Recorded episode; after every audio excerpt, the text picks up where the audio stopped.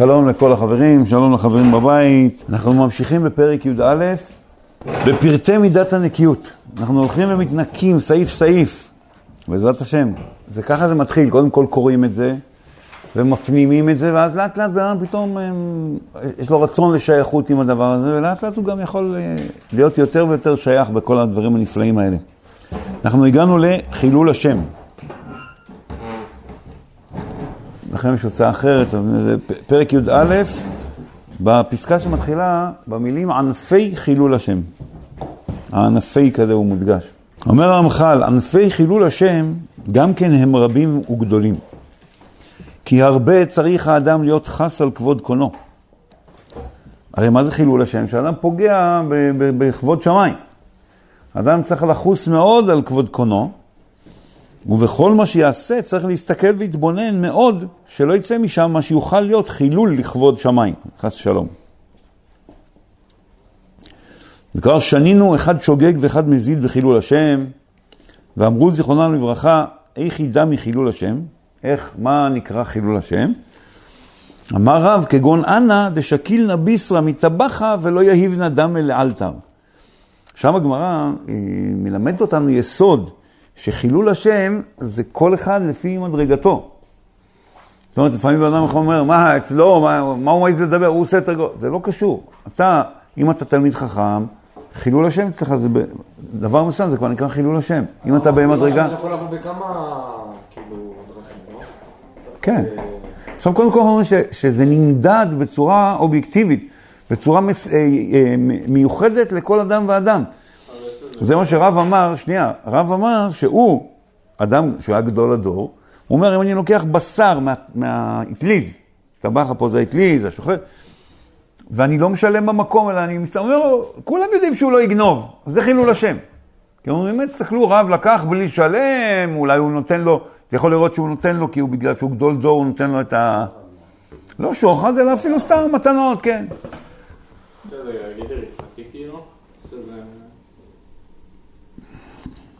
ברור שאין גדר הלכתי ברור, כי זה משתנה אפילו, לא רק מבן אדם לבן אדם, גם, גם מסיטואציה לסיטואציה.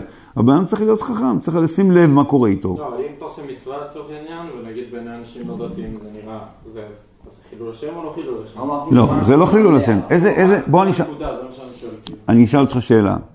איזה מצווה אתה עשוי לעשות שזה יראה חילול השם בעיני מישהו? כמו מה? כל מיני דברים כאלה שעושים. על מה אתה חשבת? לא לא. כאילו אנשים. מה לעשות? אני אומר, נגיד ללכת ברחוב נגיד לרקוד. אז יש את האנשים שיזרמו איתך וכאילו יתחזקו מזה, אבל גם יש אנשים, אתה יודע, פרופסורים כאלה שיסתכלו עליך כאילו דתיים דפוקים רוקדים מרחוב. כן, זה לא נקרא חילול השם. זאת אומרת, אם בן אדם... אה, קודם כל... כסף לישיבות, לא יודע, נעריה. אין מושג, אבל כן. יש דברים כאילו. אוקיי, אמרתם שלוש דוגמאות, כן? לרקוד ברחוב, להרקיד אנשים ברחוב. אתה אמרת לעשות כפרות עם תרנגולים. מחדש. כן, כן, ידוע. ואמרת עוד דוגמה של להתרים לישיבות. נגיד, זה גם יכול להיות להיות בישיבה, או להיות כולך מסך וזה כי אתה מיישב את הארץ, לא יודע. יכול להיות הרבה דברים. אף אחד לא מסתכל עליך כשאתה עובד עכשיו בשדה, כן? לא עובד. אוקיי, בוא נשאר רגע עם הארבע דוגמאות האלה ואני אתייחס אליהן ואז מזה תוכל לה- להבין איך עובדים מול הדבר הזה, אוקיי? קודם כל כתוב בשולחן ערוך, אה, מה שכתוב, הווה אז כנמר, שלא יתבייש מהמלעיגים עליו. אם יש אנשים משוגעים, שאם אני מניח תפילין, זה נראה להם אה, מצחיק, אה, נראה להם אה, טמטום, זה לא חילול השם, זה סתם, זה, זה, אה, או, צריך פה לעשות איזשהו דיוק. חילול השם זה, היום משתמשים במילה הזאת, בדיבור, ב, כאילו כמו בושה. חילול השם זה שמתחלל כבוד שמיים. אם אחד מעצבן אותו שמישהו מניח תפילין, הוא לא, אין פה צד להגיד שבגלל שאדם מניח, מניח תפילין, אז הוא מחלל כבוד שמיים. זה בטח שלא. או, יופי, רגע, רגע, רגע, רגע. יורד לנו כאן מהרשימה כבר סעיף אחד מתוך הארבע. הכפרות על תרנגולים. יש מנהג, יש מחלוקת על המנהג הזאת, כן, הבן- יוסף חולק על, אבל אה, יש מנהג שהרי הקדוש תומך בו, יש מנהג כזה, זה ודאי אין בזה חילול השם. אתה יכול להגיד, בן אדם זהו, אה, יש אנשים כל מיני כביכול יפי נפש, שמפריע להם שעושים כזה דבר לתרנגולים. בסדר, אפשר להסביר להם את העניין של. אפשר להסביר להם כמו כל דבר, כמו שיש אנשים שמתרעמים על שחיטה. זה מאוד מעניין, אנשים שאוכלים בשר, יש להם בעיה עם שחיטה. אז אפשר להסביר להם. יש, מה, יש דברים להסביר בזה, זה לא חילול השם. להרקיד אנשים ברחוב, או לחילופין, אה, להתרים לישיבות. בואו בואו נתייחס לשתי הדוגמאות האלה. זה מאוד תלוי איך אתה עושה את הדברים. אם בן אדם הולך ובטוב טעם הולך ואומר, בואו בוא נרקוד, בואו נשמח ושמח ומשמח, אז אם יש אחד שהוא עצוב או עצבני או, או, או, או, או אה, במראה שחורה, אז זה בעיה שלו, אבל זה לא חילול השם. אין בזה חילול השם, אבל, אבל כן אפשר לעשות את זה באופן של חילול השם. אם, למשל, אם אדם כאילו, כן, יש, יש תרחישים שאדם צריך לחשוב ש... אני, זה שאתה עכשיו עוסק במצווה, זה לא אומר שמותר לך לעשות אותה באופן שהוא חילול השם. מבין? אותו דבר לאסוף צדקה לישיבות. אם אדם בדרך ארץ בא ודופק אומר, שלום, ערב טוב, אנחנו נוסעים לישיבה זה וזה, אם אתה רוצה להשתתף. אם אדם אומר לו, אני לא מעוניין, אז הוא אומר, תודה רבה, כל טוב וערב טוב, אז אין בזה שום חילול השם. אם, אם עושים דברים בצורה בוטה, יכול להיות בזה חילול השם. זאת אומרת, זה בדיוק הנקודה שרציתי להגיד לך, שכששאלת אם יש הלכה, זה קשה מאוד להגיד הלכה, כי זה, זה מאוד תלוי, בדרך כן, מאוד תלוי מי עושה ואיך עושה ולמה עושה, ולא יעזור כלום, בן אדם צריך איזשהו סוג של טקט. אתה מבין? אז אתה אמרת תרנגולים, אתה אמרת שתי דוגמאות, מה היה לנו הדוגמה הרביעית? טוב, זה אמרנו, זה לא קשור. זה באמת אבל בן אדם שנגיד עובד ביישוב אה, ארץ ישראל עם אה, כבשים ועיזים ויש לו ריח של אה, כבשים ועיזים. ואם אחרי זה יוצר טרמפים עם, ה- עם הריח המאתגר הזה, זה יכול להיות חילול השם, כן. למה אתה מסתכל לשם כל הזמן? לכיוון ההוא? אה, סתם ככה. חשבתי שאתה מסתכל על איזה נוער, איזה נער גבעות. זאת אומרת, לפעמים אתה, מבין את ההבדל? אה? זה שבן אדם הוא אה, עובד את האדמה, או שעובד עם, אה, עם הוא רואה צאן, ברור שבזמן שהוא רואה צאן אף אחד לא ידבר איתו על איזה ריח יש לו. אבל זה לא אומר שהוא אמור ללכת ככה לחתונה, למשל. היה לי לפני כמה שנים, היה לי תלמיד פה שהוא היה מגיע, הוא היה חוזר ביום ראשון עם סירחון, הנעליים שלו ריח של צואה של אה, כבשים ועיזים ולא יודע מה עוד. הפעם אמרתי לו, תשמע, אי אפשר ללמד, אי אפשר ללמוד תורה בצורה כזאת. אז הוא אומר לי, למה? זה ריח של גבר. גבר יש לו כזה ריח. אמרתי לו, בסדר. בוא, שים את הנעליים בחוץ ונדבר על זה. היה ריח שאי אפשר ללמוד. אה? אז צריך כאילו בכל דבר טקט. וזה משהו שצריך שימוש בשביל זה, שימוש תלמידי חכמים. כי זה בהרבה דברים, אתם יודעים, לפעמים אדם את אותו דבר הוא עושה בצורה, אפשר לעשות את זה בחן ואפשר לעשות את זה באופן שהוא של חילול השם. אתה מבין? צריך הרבה... קודם כל, הדבר הראשון שצריך אותו זה להיות מודע לזה שאתה ברמה כזאת או אחרת, תלוי לפי מי אתה, אתה מייצג את בורא עולם. בעצם זה שאתה יהודי. ואם אתה מבין שאתה מייצג את בורא עולם, אז, אז אתה צריך לדעת ש... קודם כל להיות ערני לאיך הדברים נראים, ולא להגיד, מה אכפת לי? זה לא מה אכפת לך, זה לא הכבוד העצמי שלך, זה כבוד השם. אדם יכול לזלזל בכבוד עצמו, אבל לא בכבוד השם. אז קודם כל מודעות, וגם לפתח איזו עדינות כזאת של... ומידה טובה מרובה. כשאדם מתנהג, ב...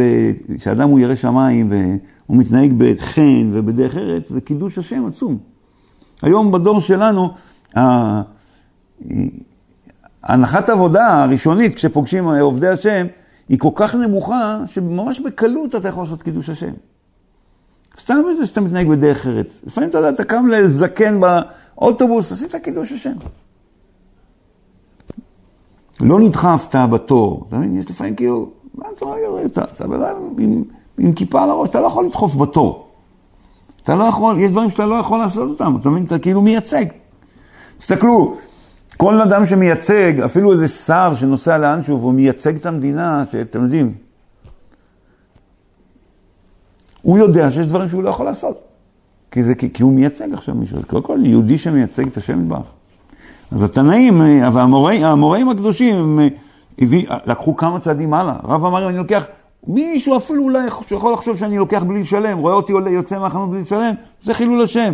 רבי יוחנן אמר כגון אנא דמסגינא ארבע אמות בלא תורה ובלא תפילין. אומר, אם אני הולך ארבע אמות בלי לעסוק בתורה, או בלי ללבוש תפילין, זה חילול השם, אצל רבי יוחנן. והעניין שכל אדם לפי מדרגתו ולפי מה שהוא נחשב, ולפי מה שהוא נחשב בעיני הדור, צריך שיתבונן לבלתי עשות דבר בלתי הגון לאיש כמותו. כי כפי רבות חשיבותו וחוכמתו, כן ראוי שירבה זהירותו בדברי העבודה ודקדוקו בה. ואם אינו עושה כן, הרי שם שמיים מתחלל בו. חס ושלום. כי כבוד התורה הוא שמי שמרבה הלימוד בה, ירבה כמו כן ביושר ובתיקון המידות. זה, היה צריך לעשות סטיקר מהדבר הזה. כבוד התורה הוא שמי שמרבה הלימוד בה, ירבה כמו כן ביושר ובתיקון המידות.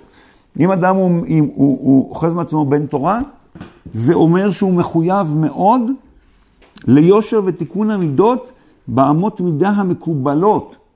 זאת אומרת, אתם מבינים מה שאני אומר? רגע, קודם כל שאלתי אם אתם מבינים מה שאני אומר. בדברים הפשוטים, לפעמים אדם אומר, לפעמים, למה אני מחדד את זה? כי יש, אה, תלוי איפה, אבל יש לפעמים אה, זרמים כאלו שיש אצלם גישה כזאת, שכאילו, אני בן תורה, אני לא צריך לעשות חשבון לאף אחד, כי אני, אני הבן תורה, חבר'ה, מה אתם זה, מותר. מכירים קצת את הסגנון הזה? ואני נכנס, כאילו כמו, כל העולם נברא אלא לשמשי. וזה חילול השם. אדם צריך להיראות טוב, להיראות דרך ארץ, אנשים יסתכלו עליו ויגידו, וואו, זה התורה, זה, זה אני רוצה, זה דבר יפה. מבינים? מה רוצה לשאול? חילול השם זה גם כלפיי, כאילו, גם כשאני לבד, או שזה חייב כאילו מול אחרים? מול אחרים. הרב, בתור עם ישראל, לפעמים, אה, נגיד אם, אה, נגיד דוגמה אקטואל- אקטואלית, אם נגיד אה, רוצים לכבוש את עזה וכל העולם חושב שבמוסר פשוט הוא נגד זה. אנחנו חושבים שעל פי התורה צריך לכבוש אותם. אז איך, אה, יש בזה חילול השם? קודם כל מצוות חילול השם, נכתוב, ונקדשתי בתוך בני ישראל. חילול השם זה בעיקר, זה כלפי עם ישראל. יש סניפים של חילול השם כלפי גויים, אבל זה לא, אתה באמת, אתה באמת כזה תמים שאתה חושב שהעולם חושבים שלא צריך לכבוש את עזה. אתה באמת חושב שזה מה שהם חושבים? הם חושבים שצריך להשמיד את עם ישראל. כן, כן. זה לא קשור, זה לא, זה, יש דברים שראוי להתייחס אליהם, יש דברים שלא ראוי להתייחס אליהם. כמו שאמרנו, אם, אם בן אדם יחליט שזה שאתה מניח תפילין זה מרגיז אותו, ברור שאתה לא אמור להתייחס לדבר הזה. אז צריך לשים לב לדברים האלה, וכל מה שיחסר מזה למי שמרבה בלימוד וגורם ביזיון ללימוד עצמו. אה, סליחה, גורם ביזיון ללימוד עצמו. וזה חס ושלום חילול שמו, חילול לשמו יתברך, שנתן לנו את תורתו הקדושה וציוונו לעסוק בה, להשיג על ידה שלמותנו. הוא תסתכלו, הנה הוא לומד תורה. זה מה שזה הפירות של התורה. אז חלילה, זה מעיד על התורה, ואז זה חילול השם. כי זה התורה שהשם נתן. אז בעצם יוצא, כאילו שהוא מוציא לעז על השם יתברך. אלא אדם צריך להתרחק. כל הדברים שהוא דיבר עליהם, על הנקיות, עד עכשיו, להתרחק מהגזל, מהתאוות, מה, מהמידות רעות. אז מלבד מה שזה קשור לנקיות האישית של הבן אדם, יש בזה סניף עצום של להיות נקי מחילול השם. אפילו איך אתה אוכל, איך אתה, איך אתה מתנהג בכל תחום שבעולם. אדם צריך לראות בכל מקום שהוא זרע ברך השם. צריכים לראות עליו שהוא הוא, הוא צריך להפיץ קידוש השם. כל מקום שהוא נכנס, להיות נחמד, להגיד שלום, בוקר טוב, מה שלומך, מה אפשר לעזור, כל דבר קטן שבן מתנהג, הוא צריך לדעת שזה, הוא זוכה למצווה העצומה של קידוש השם. ואם הוא מרשה לעצמו להתנתק מהמחויבות שלו ומהאחריות שלו, ולהתנהג בצורה אה, הפוכה, צריך לדעת שזו אחריות כבדה. בסדר? אני יכול להגיד לכם שממש בדור שלנו זה נהיה מאוד מאוד קל לעשות קידוש השם ולא להפך. סטנדרטים נמוכים. וסתם תהיה נחמד, תהיה בן אדם, תהיה, תהיה מתקשר, תהיה... אתה עושה קידוש השם עצום. והנה גם שמירת השבתות והימים טובים רביי. עוד מצווה שצריך להגיע בעל הנקיות, ושמירת שבת וימים טובים. כי המשפטים רבים, וכן אמרו, הלכתא רבתי לשבתא. יש המון הלכות לעניין של שבת, ואפילו דברי השבות, שבות האיסורים דרבנן, אף על פי שהם דברי חכמים הם, עיקריים הם. וכן אמרו לעולם אל תהי שבות קלה בעיניך, שהרי שמיכת שבות, שמיכה, מה שסומכים על, אה, על הבהמה, האם מותר לסמוך על, הב, על הקורבן בשבת ויום טוב, זה דין, זו שאלה דרבנן. שמיכה זה דרבנן. ונחלקו בה גדולי הדור. זה היה הלל ושמאי חלקו על הדבר הזה. ואולם פרטי הדינים למחלק... למחלוקותם מבוארים הם אצל הפוסקים בספריהם, וכולם שווים לחובתנו בם ולזהירות המצטרך. ומה שקשה על ההמון שמירתו, כאילו כולם, אנשים מבינים שהם לא ידליקו אש בשבת, זה לא קשה כל כך. אבל מה שכן מצריך אה, אה, נקיות, ומה שקשה על ההמון שמירתו, הוא השביתה מן העסק ומדבר במסעם ובמתנם. לא מלאכה ממש, אף אחד לא חורש בשדה בשבת, אבל לא לדבר אפילו על שום דבר שקשור ל... לעסקיו, זה כבר יותר קשה להרבה אנשים. ואולם האיסור בזה מבואר, מבואר בדברי הנביא, וכיבדתו מעשות דרכיך, ממצוא חפציך ודבר דבר. והכלל הוא שכל מה שאסור בשבת לעשותו, אסור להשתדל בעבורה או להזכירו בפיו. וכן אסרו לעיין בנכסיו, לראות מה צריך למחר. לכאורה הוא אומר, מה אני עושה? הולך לטיול בשדה לראות אה, מה, מה כדאי להכין למחר. הוא לא עושה כלום. זה, נקיות זה לא לעשות את זה. או ללך לפתח המדינה לצאת, לצאת בלילה מהרה למרחץ. אדם מקצר טווח, בתוך התחום, הוא לא יוצא מהתחום, אבל הוא מקצר טווח כדי שמיד במוצאי שבת הוא יוכל... אסור.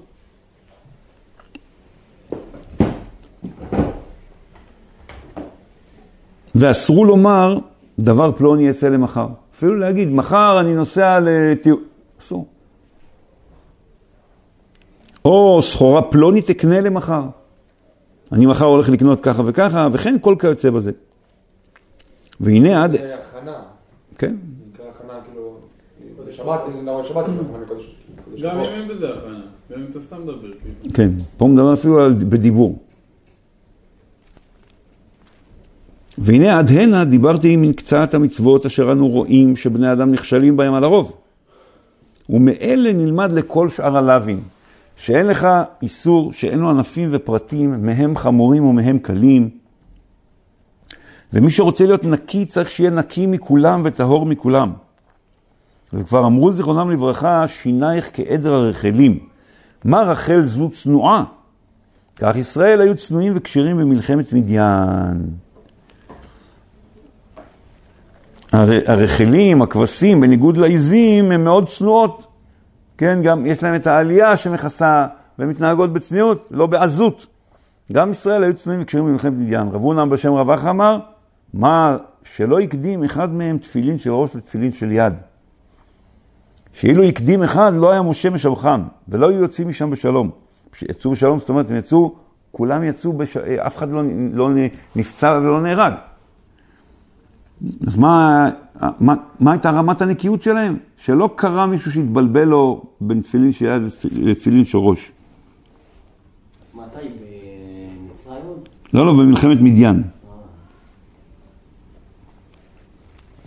וכן אמרו בירושלמי, המספר בין השתבח ליוצר, אם אדם מדבר בין השתבח, שזה כן הברכה האחרונה של פר- פסוקי דזמרה, לברכות קריאת שמע ליוצר, עבירה היא בידו וחוזר עליה מאורחי המלחמה. כשיוצאים למלחמה והוא אומר, כל הירב, איש הירב ורח הלווה, מי שיש עבירה בידו, הוא אומר, וואי, דיברתי פעם אחת ונשתבח ליוצר, הוא חוזר הביתה. אה, כן, חשבתי שמותר לדבר שם. אסור. אחרי השתבח? מי ברוך שאמר אסור לדבר?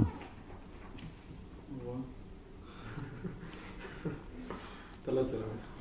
ורבי אלימלך מליז'נסק כבר, הוא- הוא- בתפילת שחרית, הוא עוד היה לפני ברוך שאמר, ובאה איזו אישה, של, היה בעיה של פיקוח נפש, צעקה ובכתה וזה. אז הוא ענה לה, כאילו, ואחרי זה היה לו צער גדול מאוד שהוא דיבר שם. אז שאלו אותו, אבל הרב מותר לדבר שם. אז הוא אמר, אבל בנוסח של אשכנז, אסור לדבר. הם אומרים ברוך שאמר לפני הודו. הוא אמר בנוסח, זה לא הנוסח שהוא מתפלל. אף על פי כן, אתה מבין? הרי לך עד היכן צריך להגיע הדקדוק והנקיות האמיתי במעשים. והנה כמו שצריך במעשים, כן צריך נקיות במידות.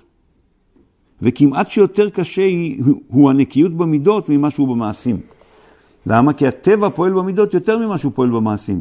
שליטת הטבע, הטבע יותר משפיע בעניין של המידות. תסתכלו. יען המזג והתכונה הם או מסייעים או מתנגדים גדולים להם. וכל מלחמה שהיא נגד נטיית הטבע, מלחמה חזקה היא. והוא מה שפרשו במאמרם זיכרונם לברכה, איזהו גיבור הכובש את יצרו. זאת אומרת, אתה יכול אה, לעשות פעולות מאוד מרשימות, אבל עיקר הקושי זה להתגבר על המידות. באמת כתוב שאלכסנדר מוקדון, הוא חזר מלכבוש את העולם. אתם יודעים מי זה אלכסנדר מוקדון? הוא היה, הוא היה יצור. היה לו כוחות מיוחדים, הוא בגיל 25 כבש את כל העולם, סיים לכבוש את כל העולם. היה גיבור עצום, והיה לו כל מיני דברים כאלה ככה. היה... אז כשהוא חזר, חזרה למוקדוניה, אז כשהוא, בא, כשהוא נכנס לעיר, הבירה, אז היה שם איזה זקן. אז הוא אמר לו, סיימת את המלחמה הקטנה ועכשיו אתה מתחיל את המלחמה הגדולה. אז הוא אמר לו, מה זאת אומרת? הוא אמר לו, מלחמה קטנה זה היה לכבוש את העולם. המלחמה הגדולה זה לכבוש את עצמך. כי לכבוש את, את היצר, לכבוש את המידות הרעות, זה הדבר הכי מאתגר שיש. הוא גם לא, לא זכה לדבר הזה, כי הרגו אותו בדיוק כשהוא חזר. הרעילו אותו, כן.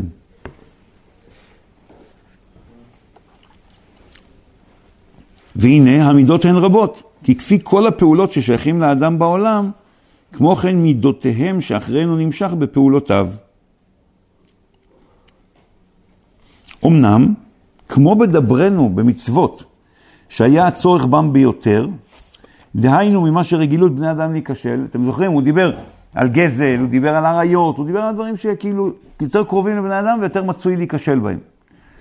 אז גם במידות הוא רוצה לדבר, כן לדבר במידות הראשיות באריכות, באריכות עיון יותר, מפני רגילותנו בם. והם, מה המידות הראשיות שבעם מתמודד איתם? הגאווה, הכעס, הקנאה והתאווה. הן כל אלה מידות רעות אשר רעתם נדקרת ומפורסמת. אין צריך לה ראיות. כי הנה הן רעות בעצמן, כל אחד מבין שלכעוס זה דבר רע. כל אחד של, שלקנא זה דבר רע. אבל הן רעות בעצמן ורעות בתולדותיהם. זה גם, יש לה... גם לקנות בטוב. לא, מה, קנאת סופרים תרבה חוכמה? כאילו, נגיע לזה. נראה. לא, תראה אותם, כאילו אתה, יש מישהו שהוא עשה משהו טוב נגיד, אתה כאילו... כלום. כן, צריך לעשות את החילוק הזה בין כן. הקנאת סופרים תרבה חוכמה ו- והקנאה הרעה והמקולקלת, שאני מה שהיא מוציאה את האדם מן העולם. כי כולם חוץ משורת השכל והחוכמה. כל המידות הרעות, אם בן אדם יישב את הדעת, זה ההפך מהשכל. וכל אחת כדאי לעצמה להביא את האדם אל עבירות חמורות. על הגאווה מקרא מלא מזהיר ואומר, ורם לבבך ושכחת את השם אלוקיך. על הכעס אמרו זיכרונם לברכה, כל הכועס יהיה, בעיני, יהיה בעיניך כאילו עובד עבודה זרה. על הקנאה והתאווה שנינו בהדיא, הקנאה והתאווה והכבוד מוציאים את האדם מן העולם. אמנם העיון המצטרך בם הוא להימלט מהם מכל ענפיהם, כי כולם כאחד סורי הגפן נוכריה. ונתחיל לדבר בהם ראשון ראשון. בסדר? באמת, רבי חיים ויטל כותב בספר שערי קדושה, הוא אומר, מאחר והמידות, הוא אומר, קודם כל זה מאוד מעניין. חז"ל אמרו, כל הכועס יהיה כאילו עובד עבודה זרה. דיבור מאוד מאוד חמור, נכון?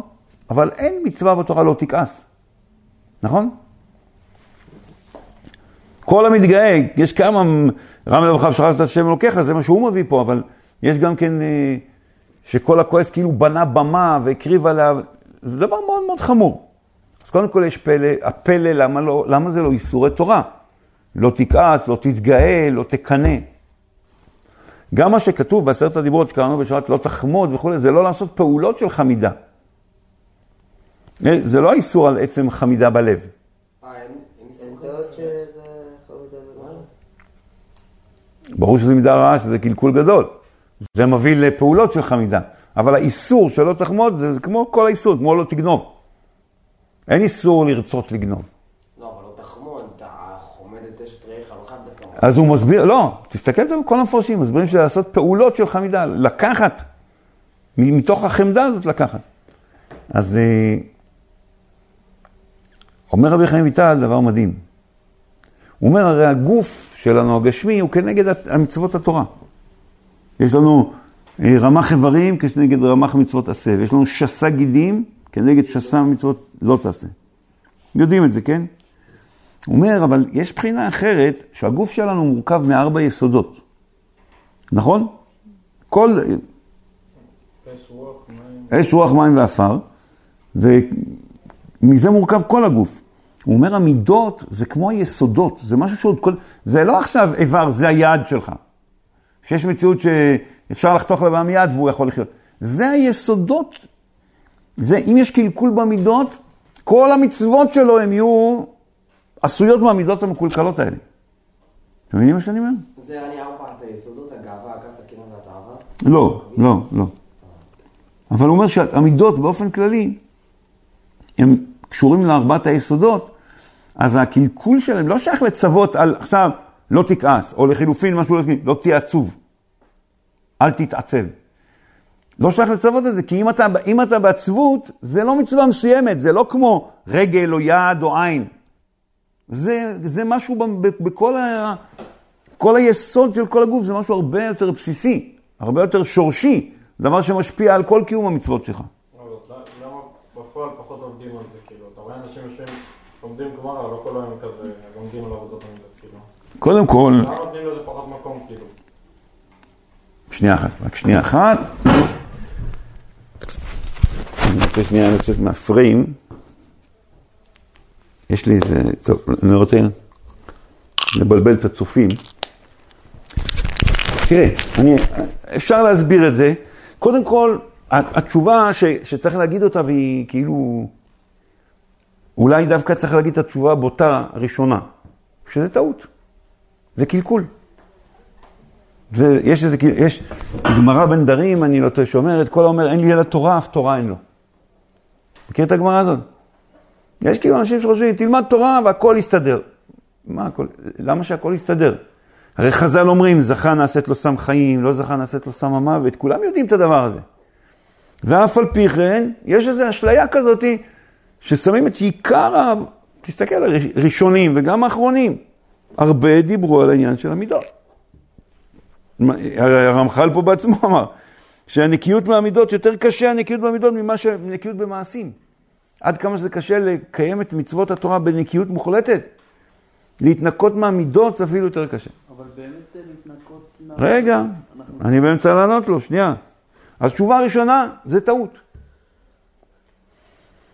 עכשיו, אם רוצים כאילו לדון לכף אה, זכות, אז כאילו, יש באמת איזה מין אה, מחשבה כזאת, שכשאתה לומד תורה, ואם אתה לומד תורה לשמה, אז אתה גם עובד על המידות, כי אתה הרי קורא, נכון, הגמרא היא לא אה, ספר מתמטיקה.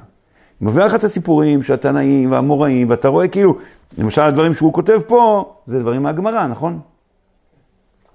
אז כאילו ההנחה, הנחת עבודה זה שתוך כדי שתלמד, וגם הלימוד בעצמו הוא אמור לשפר את המידות. מבין?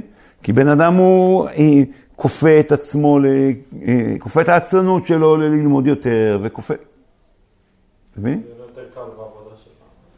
כן, אבל שוב פעם, אני חושב שזה דבר פשוט וברור, שכשאדם לא, לא מכוון מטרה לדבר הזה, הוא יכול לאבד ממש, והעם יכול אפילו, שזה יהפוך לו לסם המוות. יש כזה סיפור שאומרים, היה איזה בחור שהוא הגיע לפרק השידוכים, וכל בחורה שהציעו לו, לו הייתה נראית לו כאילו לא, לא לרמה שלו.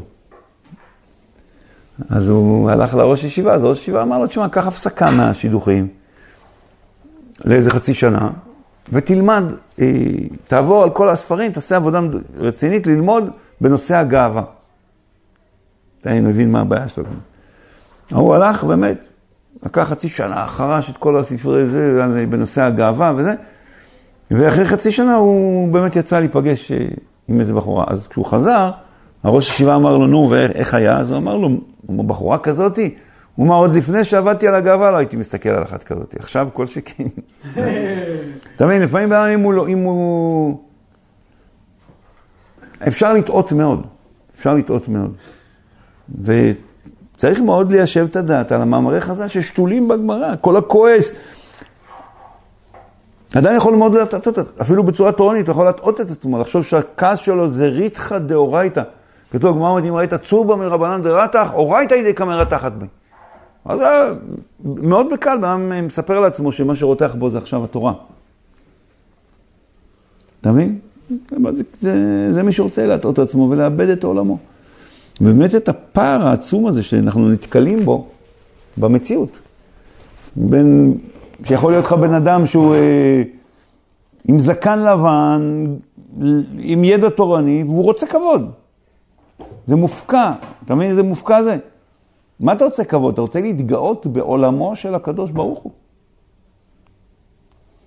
הפער הזה הוא דבר שצריך לתת עליו את, את הדעת, כדי שלא נגיע גם אנחנו לאותם מקומות לא נעימים.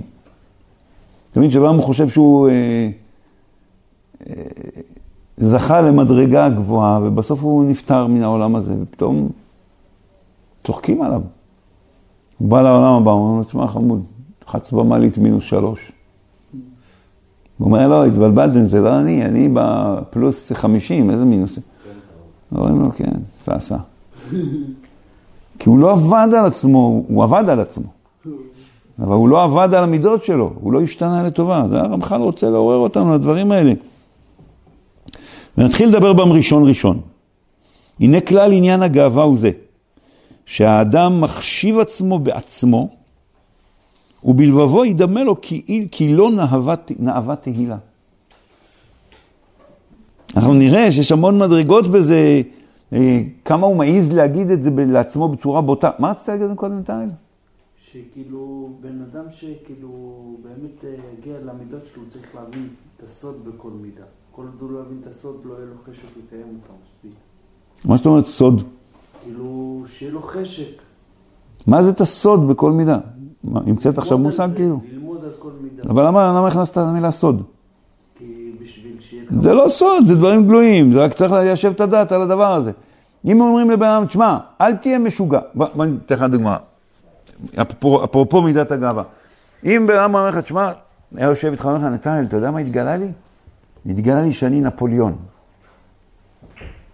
מה היית אומר לו? אומר לו, אחי, אתה, אה, יש לך בעיה, אתה צריך טיפול, נכון? ואם העם אומר לו, תשמע, נתנאל, אני גיליתי שאני גאון גדול בתורה, ואתה יודע שהוא לא יודע, לא יודע ללמוד, אז אותו דבר צריך טיפול, נכון? זה אין בזה סודות, זה דבר, דבר מטורף. גדולי ישראל שהיו באמת גדולים בתורה, ראינו שהם היו בענווה מוחלטת, כאילו התכונה הכי בולטת של משה רבנו, שהוא מובחר האנושי. זה הענווה שלו, נכון? דוד המלך אומר, מנוחי תולעת ולא איש, חרפת אדם בזוים. זה הציטוט, דוד המלך, אה? שדוד המלך כתוב שהוא למד בלילה אחד משמואל, מה שתלמיד ותיק לומד במאה שנה. בלילה אחד. כתוב שהוא שפך כמו ששופכים חלב מכד לכד. ש... אה, היום כזה, אם אומרים את המשל היום, אז אומרים כמו כזה במחשב, איך זה נקרא, שמעבירים את ה... מורידים, הוריד לו את כל התוכנות שלו לדוד המלך, אתה מבין? גדולי עולם ידעו שהבן אדם מזהה בעצמו שהוא, שהוא משוגע, הוא צריך להתעורר על החיים שלו. להבין על מה אתה מתגאה, על מה יש לך להתגאות. אתה מבין? לא צריך להבין את הסוד ש... כדי שיהיה לו חשק, הוא צריך להבין שזה מגונה, שזה דבר הזוי. אז בואו נראה. ואומנם זה יכול להימשך, להימשך מסברות רבות מתחלפות. כי יש מי שיחשיב עצמו בעל שכל, ויש מי שיחשיב עצמו נאה, ויש מי שיחשיב את עצמו נכבד, ויש שיחשיב את עצמו גדול, ויש שיחשיב עצמו חכם, כללו של דבר. כל אחד מן הדברים הטובים שבעולם, אם יחשוב, יחשוב האדם שישנו בו, ישנה בו, הרי הוא מסוכן מיד ליפול בשחת זו של גאווה. אך אחרי שקבע האדם בליבו היותו חשוב וראוי לתהילה, לא תהיה התולדה יוצאת מן המחשבה הזאת אחת בלבד, אלא תולדות רבות ומשונות תצאנה ממנו, ואפילו הופכיות נמצא בהם, ונולדות מסיבה אחת ושתיהם לדבר אחד מתכוונות. תכף אני אדבר לכם מה שהוא אומר. הוא אומר המחלה היא אחת, שבה מחשיב את עצמו למשהו. וזה לא משנה אם הוא, אם הוא מתגאה כי הוא חושב שהוא חכם, או אם הוא חושב שהוא יפה, או אם הוא חושב שהוא נכבד, או אם הוא חושב אה, שהוא גדול, או מיוחס, הוא לא אמר פה מיוחס, אבל גם זה יש אנשים שמשתגעים על הדבר הזה. אני נכד ש... בסדר. הרבי מקוצק אמר פעם שייחוס זה כמו שמיכה. אם בן אדם חי, אז זה מחמם אותו. כי הוא אומר, מתי יגיעו מעשיי לי מעשי אבותיי. אם בן אדם הוא מת, זה מסריח אותו, זה רק הופך אותו יותר. כן? אז אם בן אדם הוא מתגאה ומפתח לעצמו ישות אלטרנטיבית במקום הקדוש ברוך הוא, הוא עכשיו משהו. זה המחלה. הסימפטומים שלה, הוא אומר, הוא תכף הולך לתת דוגמאות. זה יכול לפעמים, זה יכול להתבטא בהמון אופנים, לפי האופי של הבן, לפי ההתנהלות שלו בעולם, ולפעמים זה ייראה הפוך. אה, שני אנשים, אבל הם אותו דבר. זאת אומרת, זה נולדות מסיבה אחת, ושתיהן לדבר אחד מתכוונות. אנחנו נראה בהמשך שהוא אומר שיש לפעמים אחד שמתנהג כאילו בענווה, וזה גאווה גמורה. זה בא מתוך גאווה. כן, תכף נראה את ההסברים. אבל קודם כל להבין מה זה גאווה. גאווה זה שאתה חושב שאתה משהו. עכשיו, באמת, פעם שמעתי איזה משל, שאיזה רב אמר דבר נחמד. הוא אמר, לפעמים אומרים לבן אדם, אל תתגאה. אז הוא אומר, אבל אני יודע שבאמת אני חכם. או באמת אני יפה. יש אנשים שהם יפים. או באמת אני גיבור. הוא יותר חזק מכולם. אז מה, הוא כאילו צריך לרמות עצמו, להגיד אני חלש? אז הוא אמר משל נחמד על זה, הוא אמר משל לחבורה של תרנגולים שלקחו אותם לשחיטה. ובדרך, כשהם היו על הטנדר, בדרך לשחיטה, אחד התרנגולים אמר, לי יש את הקרבולת הכי גדולה. אז הוא אומר, אתם מבינים? נכון, יש לך את הקרבולת הכי גדולה, אבל עוד רגע לא יהיה לך ראש. לא רק קרבולת לא יהיה לך, גם ראש לא יהיה לך, כי לוקחים את כולכם עכשיו לשחיטה. אתה מבין? זה משהו שבן יכול להפנים אותו, ואז הוא, הוא יכול, זה יכול לעזור לו להתעורר מהשיגעון הזה שנקרא גאווה. לא לדעת, אבל גם כן לפרגן לעצמך כשצריך. לא לדברים של הבל, לדברים טובים, נקודות טובות, רפ"ב. ברוך השם, אני בן אדם טוב, אני זוכה להניח תפילין, אני זוכה לאכול כשר, זה כן, אבל זה לא גאווה, בן אדם לא מתגאה בדברים האלה. אתה יודע, זה גם מתנות, שהשם נותן לבן אדם מתנות. אני אומר לכם, מי שמתגאה הוא משוגע, הוא משוגע גמור, זה לא משנה אה, אם השיגעון שלו הוא בכלים תורניים או בכלים חילוניים. הוא משוגע. הוא לא מכיר את מקומו. נכון? הוא רמח"ל כזה, שתראה, תראה בהמשך איך רמח"ל מדבר על עצמו כאילו כלום. אתה יודע מה זה היה רמח"ל? הרמח"ל היה בקיא בכל התורה בצורה מבהילה. והוא היה עניו.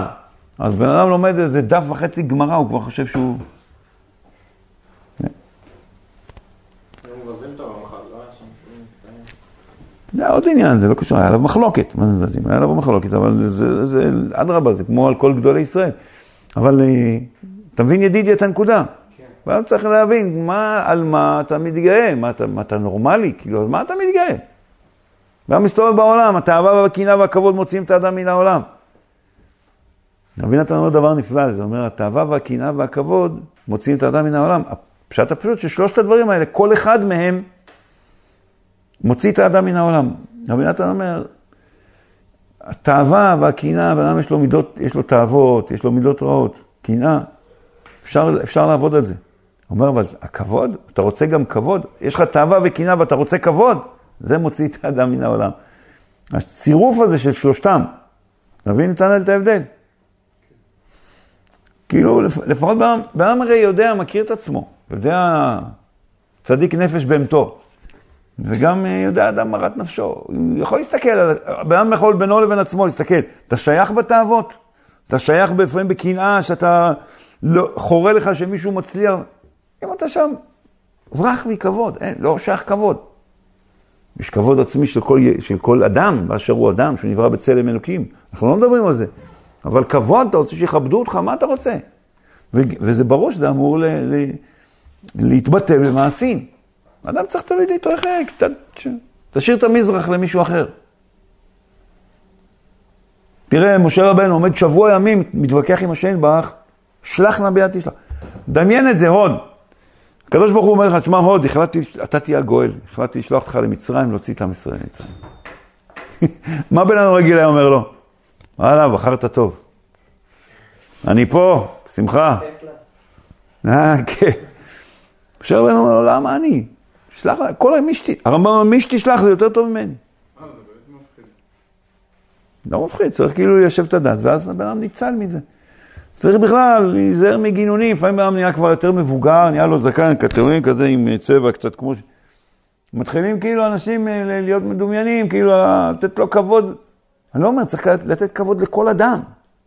אפילו ההומלס, קבצן ברחוב, אתה צריך לתת לו כבוד, כי הוא בצלם אלוקים, הוא נברא בצלם אלוקים. אל תבין אותי לא נכון. צריך לתת כבוד. אבל אל תדמיין שאתה... זה לפעמים ממש אה, איזשהו גשר צר שצריך לא ליפול בו. אדם צריך תמיד ליישב את הדעת על עצמו, לדעת מי הוא, להיות תמים, להבין, אל תיתן לעצמך להאמין לשטויות. אתה הרי יודע. אתה יודע ש"ס, אתה יודע שולחן ערוך, מה אתה יודע? רב חמי ולוז'ין פעם בא לגאון מווילנה, הוא אמר לו, הוא התלמיד שלו, הוא אמר לו, הרב, אין לי בהירות בש"ס. אין לי בהירות בלימוד, אני לא רואה את התמונה השלמה. אז הוא אמר לו, כמה פעמים עברת את הש"ס בעיון? אז הוא אמר לו, 21 פעם. אז הגאון מווילנה אמר לו, אחרי 21 פעם אתה רוצה בהירות? מה שייך בהירות אחרי 21 פעם? אתם מבינים? היום הוא לומד קצת מסכת, מתגאה שהוא עשה סיום מסכת. מה, מה נהיה? אתם צריכים להיות, צריכים לדעת מול מה, אתה עומד מול השם יתברך. אתה עושה, ברגע שאתה מתגאה, אתה עושה צחוק מעצמך. יצחקו עליך בעולם הבא. אם היה מוענב, אז כבר, הוא בצד הבטוח של המפה, מה שנקרא. לפחות הוא אומר לשם, תשמע, אני יודע שלא הייתי משהו. לפחות לא הטעיתי את עצמי, לא התגאיתי, לא... וזה מדהים שהרבה פעמים אתה רואה... אנשים שלא יודעים כלום חושבים שהם יודעים הכל. אנשים שיודעים הרבה, הם מבינים שכמה הם... מבין? אז הבנו מה היסוד של הגאווה, שבעם מחשיב את עצמו בעצמו. ונדמה לו, בלבבו ידמה לו, כי, כי לא נאווה תהילה. בסדר, עכשיו זה לא משנה, אמרתי לכם עצה, תסתכל, באמת גם בשערי קדושה הוא מעריך בזה מאוד, אה, איזה התבוננויות בן מסתכל, בכל אחד מהסעיפים שמביאים את האדם, אם בגבורה, בא מתגאה בגבורה, כמה זמן אתה עוד הולך להיות גיבור? כמה זמן אתה, נגיד אחד שהוא חזק כזה, שאתה שרירנים החזקים האלה, כמה זמן אתה חושב שעוד תהיה גיבור? עוד 20 שנה, עוד 30 שנה? הרי כל הזה זה יהפוך תכף לשומנים. ועוד קצת הלאה זה יהפוך לתולעים. אז זה שאתה חכם, מה חכם? בראשית חוכמה מביא שהיה איזה גבר שהיה מאוד יפה כזה. אז אה, הוא, הוא, התגא, הוא התגאה ביופיו. והיה איזה חכם שראה את זה, והיה שם, היה, הוא התגאה לאיזה מישהו, כי הוא היה מאוד יפה והוא היה כזה מכוער. אז החכם הזה אמר, עוד מעט הוא יהיה יותר יפה ממנו. המכוער יהיה יותר, ולא הבינו על מה הוא אומר, כאילו מה, איך, איך, איך יכול להיות כזה דבר? לא היה אז ניתוחים פלסטיים, ו... כן? איך יכול להיות כזה דבר? אחרי כמה ימים ספורים, ה- ה- היפה הזה נפטר, הלך לעולמו. והלכו, קברו, עשו לו לוויה, כשחזרו, אז החכם הזה אמר, עכשיו ההוא כבר יותר יפה ממנו. המכוער, כמה שהוא מכוער, ברור שהוא יותר יפה מגופה אחרי כמה שעות בקבר. אתם מבינים? גם צריך לשבת את הדעת, וגם על חוכמה, כאילו, כמה אתה כבר חכם, ועל... ואם אתה חכם, אז מה? שם הוא אומר, שאדרבה. הרמב"ן אומר גם באיגרת הרמב"ן, הוא אומר, ת, תהיה שפל כנגד כל אדם, כי אם אתה חכם ממנו, אז אתה, אז אתה יותר חייב ממנו. הוא, הוא שוגג ואתה מזיד. רק אדרבה, ועוד דבר צריך לדעת, וזה דבר מאוד חשוב, ואדם צריך לדעת שהכל זה במתנת חינם מהשם. כל דבר שיש לך זה במתנת חינם, ויכולים לקחת לך את זה בכל רגע. אתה מבין? אז מה יש להתגאות? זה כמו פקיד בבנק. לא, לפעמים כאילו וואלה התאמצת, לא יודע, נגיד סיימת מסכת, וואלה התאמצת, אז כאילו מה, אתה לא תבוא לחבר עכשיו ותספר לו וואלה התאמצתי וכאילו גמרתי מסכת, נגיד. תלוי מה הכוונה שלך. קשה לה- קשה להגיד כאילו הכל זה... שאלה, מה הכוונה שלך? אם הכוונה שלך כזה כדי להגיד לו, הנה, תראה איזה יופי. התאמצתי, זכיתי לסיים מסכת. להגיד, כדי כאילו כמו לשתף אותו, שגם הוא ירצה דבר כזה, אז הכוונה שלך היא טהורה. אם בשביל להתגאות, בשביל מה אתה מספר לו את זה? אדרבה, תשתוק, תתחיל את המסכת הבאה. לא, אני אומר, במוח כאילו איך עושים את ה... אז אני אומר, בן אדם צריך לדעת. כאילו שזה מהשם בסוף, כאילו. כי אתה מתאמץ, כאילו... מי נותן לך את ה... מי נתן לך כוח להתאמץ? אם היית חלילה חולה, היית יכול להתאמץ ללמוד משהו. כן. מה כן? לא, אני אומר, כאילו. אתה מבין? זה כמו פקיד בבנק, שמישהו בא ומבקש הלוואה מהבנק, והוא נותן לו הלוואה. הוא, יכול, הוא יתגאה עכשיו על משהו? מה יש להתגאות? זה לא כסף שלך, זה... הבנק נתן לו כסף, ואתה רק הפקיד באמצע. גם פה השם נותן לך רמה מסוימת של חוכמה, רמה של כוחות כדי לעשות דברים. אדרבה, אם לא ת... אתם יודעים, היה איזה צדיק שפעם בא אליו איזה יהודי שהיה צריך לחתן את הבת שלו ולא היה לו כסף, אז הוא אמר לו, תלך ליהודי פלוני, כשהוא היה עשיר גדול, תגיד לו שאני רוצה שהוא ישלם לך את החתונה. ההוא הלך אליו, אמר לו, תשמע, הצדיק הזה וזה שלח אותי אליך, הוא אמר, אוי, איזה כבוד וזה. הוא אמר, הוא אמר לי שתשלם החתונה. אז הוא אמר, תשמע, הכל טוב ויפה, אבל כאילו, בוא, אני אתן לך איזה תרומה נכ- נכ- נכבדה, אבל לא תשלם לך את החתונה. יש לי זה, ואני מושקע בזה, ואין לי בדיוק עכשיו זה, ואין לי נזיל, ואין לי... מכיר את התירוצים. נתן לו איזה סכום קטן. מה זה קטן? בסדר, אבל לא שילם את החתונה. אז הוא חזר לצדיק. אז הצדיק הזה אמר, התעוררה בו הקמצנות. אז הוא אמר, אוקיי. אז אה, הוא נתן לו כתובת אחרת, אמר, תלך ליהודי הזה והזה. תגיד לו שהוא ישלם לך את החתונה. הוא הלך ליהודי השני, ההוא לאין ארוך פחות עשיר מי, היה אדם אה, פשוט. הוא אמר לו, הצדיק הזה והזה אמר שתשלם את ה... הוא אמר, מה, אתה בטוח ככה הוא אמר עליי? הוא אמר, כן. איזה זכות. פילי פלאות. הוא אמר, אין לי את הכל. כבר ניסים, זה זה, אני הולך למכור, הלך מחר כל מיני דברים, השיג לו את כל הזה, והביא לו את כל הסכום. ואמר לו, תגיד לרב, תודה רבה שהוא... מה זכיתי שהוא פתאום שלח לי את המצווה הזאת לרבן. מבינים את הסיטואציה? לא עברו ימים רבים, וההוא פתאום התחיל לעלות מעלה-מעלה, זה שתרם לך, זה שנתן לו את הכסף. והוא ירד, כאילו הוא איבד את כל הכסף והוא נהיה מיליונר כמו שהוא היה קודם. אז שאלו את הרב, את הצדיק הזה, מה זה הסיפור הזה? אז הוא אומר להם, תשמעו, לפני שבאתי לעולם, אז uh, אני זוכר את זה, שהנשמה שלי הייתה בעולמות העליונים. והראו לי את כל מה שהולך להיות לי, ואני הייתי אמור להיות אדם מאוד עשיר. ואמרתי לקדוש ברוך הוא, ריבונו שלנו, אין לי כוח איתה, אני לא רוצה להתעסק עם uh, כל הכספים האלה, אני רוצה ללמוד תורה. אז אמרו לו בשמיים, מה, אז מה אתה רוצה לעשות? אז אמר, אני רוצה להפקיד, אני רוצה למצוא מישהו, אני מפקיד אצלו את הכסף. וכשאני אצטרך, אני אפנה אליו. אז הוא אמר, ראיתי את ההוא, האיש ישר, הראשון. אז הפקדתי אצלו את הכסף שלי. מה שהוא נהיה מיליונר זה בגלל, זה כסף שלי, לא שלו. אז הוא אומר, ובאמת, לא פניתי אליו כל, ה, כל השנים האלה. לא פניתי אליו בכלל. נתתי לו שיהנה מהכסף שלי. אז הוא אומר, פעם אחת שביקשתי ממנו מהכסף שלי שייתן, והוא לא רצה לתת, אז העברתי את זה להוא. אתם מבינים? זה לא הכסף שלו, בן אדם צריך להבין, הכסף שלך הוא לא שלך, זה מתנה, ויכולים לקחת לך את זה בשנייה. ואותו דבר, כל היכולות שלך וכל הכישרונות שלך, זה רק אה, מתנות שהשם נתן לך כדי שתוכל להפיץ טוב בעולם ולעשות דברים טובים. אבל אם אתה מתחיל לדמיין שאתה, לי יאורי ואני עשיתיני, כמו פרעה. מה אתה, איך דמיינת שאתה בראת את עצמך? הרי לפני שהוא סיפר את זה לבני אדם, הוא המציא את ההמצאה הזאת, כן? מאיפה זה בא לו? הוא ראה שהוא מלך, שיש לו יכולות, מחשב גדול, פירמידות, פירמידות, והה, והוא מתבלבל, התחיל לחשוב, וואלה, אתם יודעים מה?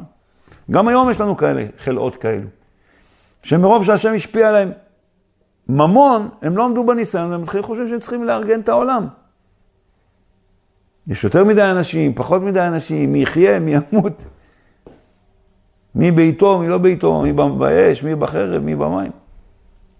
זה מעילה בכבוד השם. אבל זה, זה דברים בוטים, והאנשים האלה הם, הם יגיעו למתחת של המתחת.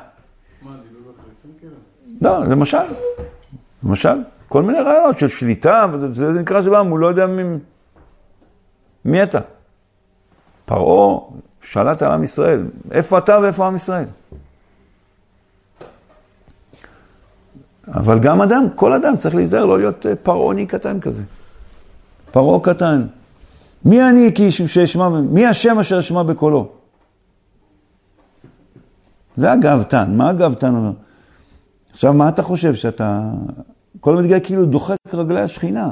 כאילו אומר לשם בך, תשמע, עד פה אתה המלך, מפה והלאה אני המלך. אתה מבין כמה זה חמור גאווה? הבנת ידידיה? אז בואו נראה את הסימפ... איך זה מתבטא. כי אצל כל אחד המחלה מתבטאת בצורה שונה. מה השעה רק שנהיה בעניינים? יופי. הנה יימצא גאה אחד שיחשוב בליבו, שכיוון שהוא ראוי לתהילה, והוא מיוחד ורשום במעלתו, כפי מחשבתו. לפי הסרט שהוא חי בו, נדמה לו שהוא משהו ממש ממש מיוחד. אז ראוי לו גם כן שיתנהג בדרך מיוחד ורשום בכובד רב, בין בלכתו, בין בשבתו, בין בקומו, בדיבורו, בכל מעשיו, הוא הכל כזה בלאט וכאילו כבד מאוד. כל העולם הזה לא כדאי לו, הוא לא מבזבז אנרגיה על כל מיני אנשים פשוטים ובזויים. לא ילך אלא בנחת גדול, עקבו בצד גודלו, ולא יישב אל אף רקדן, ולא יקום כי מעט מעט כנחש, ולא ידבר עם הכל, הוא בכלל לא מדבר עם בני אדם, אלא עם נכבדי העם, רק עם החשובים, וגם ביניהם לא ידבר אלא מאמרים קצרים כמאמרי הטרפים. הוא אומר כזה, משפטים קצרים וסתומים כזה. שעמי הארצות ינסו לפענח מה הוא מתכוון. וכל שאר מעשיו בתנועותיו, בפעולותיו, במאכלו, במשתיו, בלבושיו ובכל דרכיו יתנהג בכבדות גדול, כאילו כל בשרו עופרת וכל עצמותיו אבן או חול. זה סוג של גאווה, שהכל כאילו, הכל קטן עליו, הכל כבד עליו, מי אתה שאני בכלל, כן? זה גאוותן, גאווה סרוחה.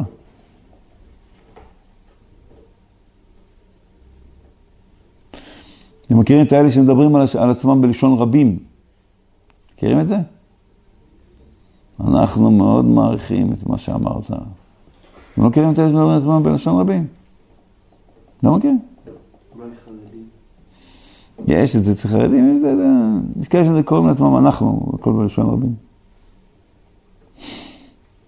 אומרים שזה, שהיה איזה אחד כזה שהוא עבר ליד איזה שטיבלח, אז אמרו לו, התפללת כבר ערבית? אז הוא אמר, התפללנו, התפללנו.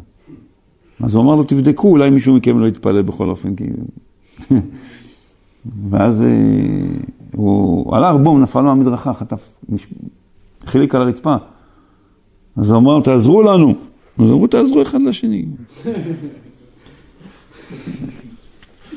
אדם צריך להיות מאוד, אה, להתרחק מה, מה, מההנהגות האלה. כל מה שהוא אומר פה צריך להיות הפוך. להיות זריז, להיות זה, לא... רואים גדולי עולם שהיו מדברים. מישהו סיפר לי פעם שהוא היה, היה לומד, נדמה לי, בפורת יוסף, הוא סיפר לי שהוא היה מלווה את חכם בן ציון אבא שאול אה, בליל שבת הביתה. היה ראש הישיבה, תלמיד חכם גדול, כתב כמה ספרים, באמת, אדם גדול. והוא גם בן, הוא היה בן, הוא בן אדם שהיה מאוד איש של תורה, לא מדבר דברי חולין, לא עניין אותו. הוא אומר, אבל כשהוא היה הולך הביתה ביום שישי, הוא אומר, היה כמה בשכונה, כל מיני מסכנים כאלה, הייתה איזו אלמנה זקנה אחת, היה זה... היה עוצר, מה שלומך? מה זה? מה עם אבא? איך הוא... פתאום, אתה יודע, פתאום אין ביטול תורה. אתה מבין? היה מדבר עם אנשים הכי פשוטים, כאילו להראות להם שהנה, והם היו אומרים, אה, תראה, הרב, הראש אישה מדבר, האלמנה הזאת, רגע, וואי, שושנה, מה שלומך, איזה יופי, התלבשת לכבוד שבת. ממש לא, לא מתאים לו לסגנון שלו. אבל הוא הבין שכאילו, אתה יודע, האנשים האלה, אם אתה עובר ולא סופר אותם, יש לזה, זה, זה משהו מאוד דוחה. משה רבנו, שהוא היה, כמו שאמרנו, המובחר האנושי, יש מדרש מדהים, שהוא היה עובר במצרים, והיה מכניס כתף עם כל אחד. היהודים היו סוחבים, והוא היה כאילו הבן של המלך. לא סוחב, הוא היה נכנס לסחוב עם כל אחד, והיה אומר, אחי, מי יתנני תחתיך? הלוואי והייתי יכול אני להיות במקומך. זה משה רבנו, אתם מבינים? אז מי זה הבן אדם שמלאו ליבו להסתובב בעולם ולחשוב שהוא, כל העולם הוא כעין בעיניו, כמו שהחכם במעשה, בסיפורי מעשה. הכל כבד עליו, מדבר קצת, אין לו כוח אפילו ל... מי אני שאסביר את עצמי לטמבל כמוך? סיפורים על רבנו, ששלח וכיבד אה, כמה פילוסופים וזה, וכאילו אנשים מחקרים גדולים כאלה, שהיו מאוסים מאוד בכל אה, ברסלב שם. מדבר איתם וזה. לא, זה עוד עניין, הוא עסק איתם לקרב אותם, כן. וימצא גאה, אח- גאה אחר שיחשוב שלפי שהוא ראוי לתהילה ורב המעלות, צריך שיהיה מרגיז הארץ, ושהכל ירעשו מפניו. כי לא יאות שיהרסו בני אדם לדבר עמו ולבקש ממנו דבר. ואם יעפילו לעלות אליו, יבהלם בקולו, וברוח שפתיו יהומם, ובענות להם עזות ופניו זועפות בכל עת ובכל שעה. יש אחד אחר שהגאווה מתבטאת, אז שוב פעם, יש אחד שהגאווה מתבטאת אצלו באיזה שהוא נהיה כבד, וכאילו אין לו... כזה, כל העולם נראים בעיניו כאלה כמו כל כך קטנים שהוא... לא שווים לה, את ההתייחסות שלו. יש אחד שזה גורם לו להיות אה, אה, עז פנים כזה, צועק, וכאילו מרגיז הארץ. מי זה יבוא לדבר איתו בכלל? ומי שבא, מי שמעז לבוא, הוא צועק עליו. תמיד כועס. אז אחד, הס... אחד האופנ- האופנים שהמחלה הזאת שנקראת גאווה עלולה לבוא לידי ביטוי, זה באופן שהאדם נהיה כעסן וקצר כזה. אין לו כוח. בסדר? יש גאה אחר שיחשוב בליבו שכבר הוא כל כך גדול ומכובד, עד שאי אפשר לכבוד שיתפרש ממנו, מלשון לפרוש, כן? ואינו צריך לו כלל. הוא כזה, הוא כזה מכובד שהוא לא צריך כבוד. זה מה שהוא אמר בהתחלה, שלפעמים אה, זה יכול להתבטא בשני אופנים הפ- הפוכים, וזה בא אותו דבר מגאווה. ולהראות הדבר הזה יעשה מעשים כמעשה הענב, ויפריז על מידותיו, להראות שפלותו, להראות שפלות גדול, והענווה עד אין חקר. זה כבר מחלה יותר קשה, זה יותר קשה לזהות את זה. כי הוא ממש מסתובב כזה, כאילו ענב, אה, מה אני מחיים. וליבו מתנשא בקרבו לאמור, אני כל כך רם וכל כך נכבד, שכבר אני צריך לכבוד. ואין לי לוותר עליו, שכבר רבו אצלי. זה מדהים. וימצא גאה אחר שרוצה להיות נרשם הרבה במעלותיו ולהתייחד בדרכיו, עד שלא די לו שיעללו כל העולם על המעלות אשר הוא חושב שיש בו. אלא שרוצה שעוד ירבו להוסיף בתהילתו שהוא הענב שבענבים. כבר אומרים עליו, הוא כבר מפורסם של שקר, כבר אומרים עליו שהוא אה, יודע את כל התורה כולה, ושהוא צדיק, ושהוא הכל כבר אומרים עליו, אבל הוא רוצה עכשיו שיגידו גם שהוא אין ענב כמוהו. ונמצא זה מתגאה בענוות, בענוותו, ורוצה בכבוד על מה שמראה עצמו בורח ממנו. והנה גאה כזה ישים עצמו תחת הקטנים ממנו הרבה.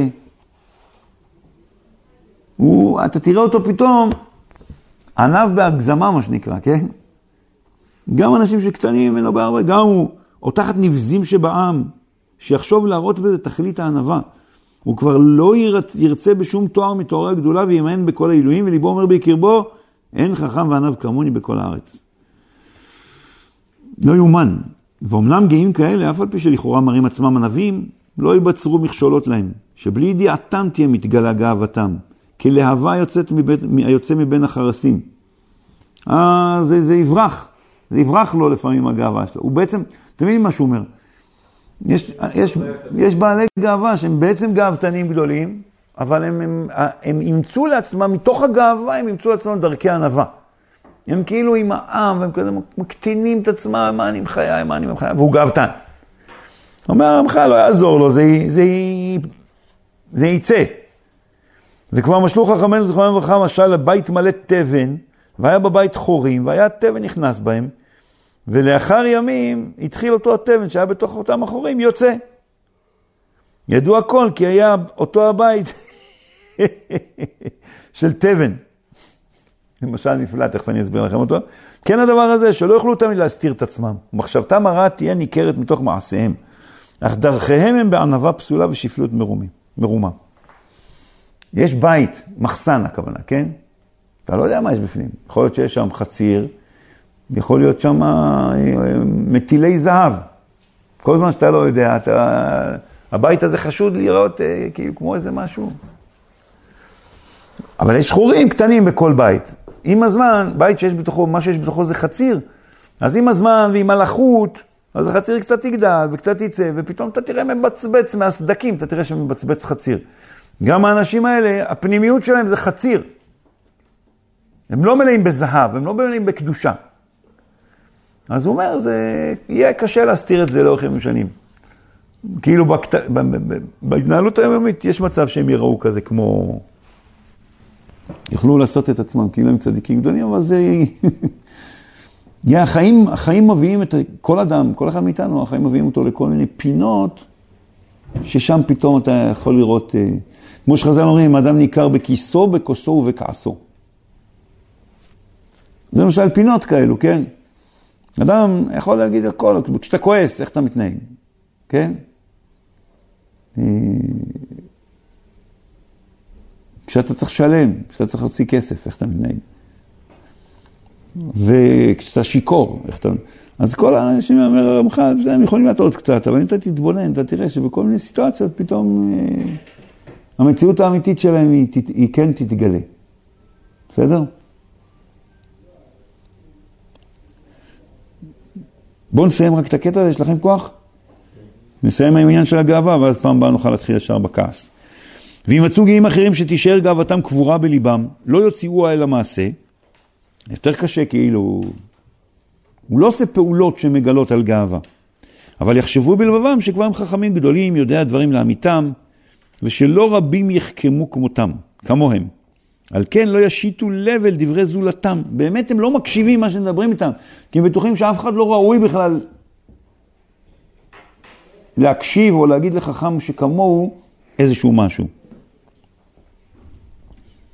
ובחושבם כי מה שקשה עליהם לא יהיה נקל לאחרים. לא יכול להיות שמישהו יפתור בעיה. שאני לא הבנתי אותה. אתם מבינים? ומה ששכלם מראה להם כל כך ברור הוא וכל כך פשוט, עד שלא יחושו לדברי החולקים עליהם, עם ראשונים ועם אחרונים, וספק אין אצלם על סברתם. הוא אומר לפעמים בדרכי הלימוד, אתה תראה בן אדם כזה, הוא לא הולך והוא לא, לא מדבר בכעס עם אנשים, הוא לא מדבר בכבדות, כמו הראשון הזה שהוא תיאר אותו, כן? אבל עדיין הוא לא, אין לו את היכולת להקשיב ולשקול את האפשרות, ולו הרחוקה, שהוא טועה. אנשים כאלה יכול לצאת להם, זה יכול, זה יכול לבוא לידי ביטוי בדרכי הלימוד, שהוא לומד ויוצא לו שככה זה אמור להיות, והוא לא מעניין אותו שרש"י סובר אחרת, או התוספות סוברים אחרת, או ששולחן ערוך יצא לו אחרת. אתם מבינים? תסתכלו בדברי ראשונים ואחרונים, נגיד האחרונים תמיד כותבים, אלמלא דברי הרמב"ן, או אלמלא דברי רש"י, היה אפשר לומר. כאילו, אבל אחרי שהוא אמר, אני לא יכול להגיד אחרת. הבנתם את הסוג של הבעיה הזאתי? ואין לו ספק. עכשיו, באמת, זה, זה בדרכי הלימוד, אבל בחיים זה גם מתבטא בתור בן אדם שהוא בטוח, מה שנראה לו, הוא בטוח שזה ככה. הוא לא קשוב. הרבה פעמים אתה רואה שבן אדם אומר משהו, נגיד אפילו גם זה יכול להיות שלפעמים הבן אדם שאומר עכשיו את הדבר הזה, הוא פחות חכם ממך נגיד, פחות מנוסה ממך, לא יודע, ויכול להיות שהוא צודק. יכול להיות שהוא הבין משהו שאתה לא מבין אותו. אבל הגאווה היא גורמת לבן אדם איזו אטימות כזאת, שהוא לא, הוא לא, לא פתוח להקשיב. זה, זה כל כך מופקע אצלו, שיכול להיות שמישהו יודע משהו שהוא לא יודע. כל אלה תולדות הגאווה המשיבה החכמים אחור, ודעתם מסכלת, מסירה לב ראשי החוכמה, ואף כי תלמידים שלא שימשו כל צורכם, שכמעט נפקחו עיניהם, כבר, ח... כמעט הכוונה, רק, רק עכשיו התחילו להיפקח עיניהם, כבר חכמי החכמים שווים להם בליבם. ועל כולם נאמר, תועבת השם כל גבל לב, ומכולם צריך שינקה הרוצה במידת הנקיות, וידע ויבין כי אין הגאווה הנה, זה לעניין משל שנתן לב. וידע ויבין כי אין הגאווה אלא עיוורון ממש, אשר אין שכל האדם רואה חסרונותו והוא מכיר פחיתותו. שאילו היה יכול לראות והיה מכיר אמת, היה שר ומתרחק מכל הדרכים הרעים והמקולקלים האלה, הרחק גדול. זה לא איזה משהו, זה, אתה פשוט עיוור, פתח את העיניים. זה מה שבן צריך להגיד לעצמו. תסתכל על מה יש לך להתגאות. בן אדם, תסתכלו איזה ועוד נדבר מזה בסייעתא דשמיא, בבואנו אל מידת הענווה, אשר מפני הקושי הגדול שיש בהשגתה, הושמה בדברי רבי פנחס, רבי פנחס בן יאיר, כן, במשנה, מן האחרונות. אז זה העבודה, להתבונן, קודם כל בהנהגה, להתרחק מדרכי הגאווה, ולא לחשוב שאתה... להיות בן אדם שמקשיב, אתה לא כזה חכם ש... פעם שמעתי איזה רב, חבר שלי, שהוא אמר דבר יפה. הוא אמר, זה מאוד מעניין שכשאנשים מתווכחים, הם בטוחים שהם צודקים. אז הוא אומר, סטטיסטית, לפי הניסיון שלך בחיים, כמה פעמים טעית בדברים שחשבת אותם? תן לזה לפחות, לא יודע מה, 25 אחוז, נגיד שאתה אחד, באמת, לא טועה הרבה. אז לפחות, כאילו, תן לזה את המ... איך יכול להיות שכל פעם מחדש, למרות שבעבר התגלה לו בכל מיני סיטואציות שהוא חשב משהו וטעה בדבר הזה, כן? איך יכול להיות שכל פעם מחדש הוא בטוח שהוא צודק. לא, תן לזה כאילו איזה 25 אחוז שאולי אתה טועה. וצריך לברוח מכל הרדיפת כבוד, שבא... לא להתגאות, בוא, תהיה בתוך עמי אנוכי יושבת. באמת יש, פעם מישהו סיפר לי שהוא הלך לאיזה רב, רב גדול, והוא אמר לו, טוב, איפה אני ואיפה הרב? אז הוא אמר, אנחנו אותו דבר. הרב הזה אמר לו, אז הוא אמר לו, איך? אז הוא אמר לו, אתה יודע, כששניים נכנסים לתוך הים, אז כלפי החוף, אחד נכנס כבר 150 מטר, אחד נכנס 5 מטר. אז כאילו, ההוא נכנס פי 30 יותר ממנו לתוך הים, נכון? הוא אמר, אבל כלפי הים אין שום הבדל ביניהם. כלפי, אם תסתכל את זה, תצא מפה של הים, שניהם נמצאים על, חול, על החוף, זה לא הבדל משמעותי. אז הוא אמר לו, כלפי מה אתה משווה את עצמך? אם אתה משווה את עצמך כלפי כלום, אז בסדר, אם, אם אנחנו משווים כלפי עבודת השם באמת, כלפי התקרבות באמת להשם, אותו דבר. אז מה יש לנו להתגאות? זה במקרה שהוא באמת במצב טוב, וצריך לא להתגאות בטוב שהוא זכה בו. כל שכן, שאדם לא צריך להתגאות בשיגעונות. שאני אדם ממש סתם מדומיין. מה יש להתגאות בזה? בסדר, חברים? יאללה. חזק ונתחזק.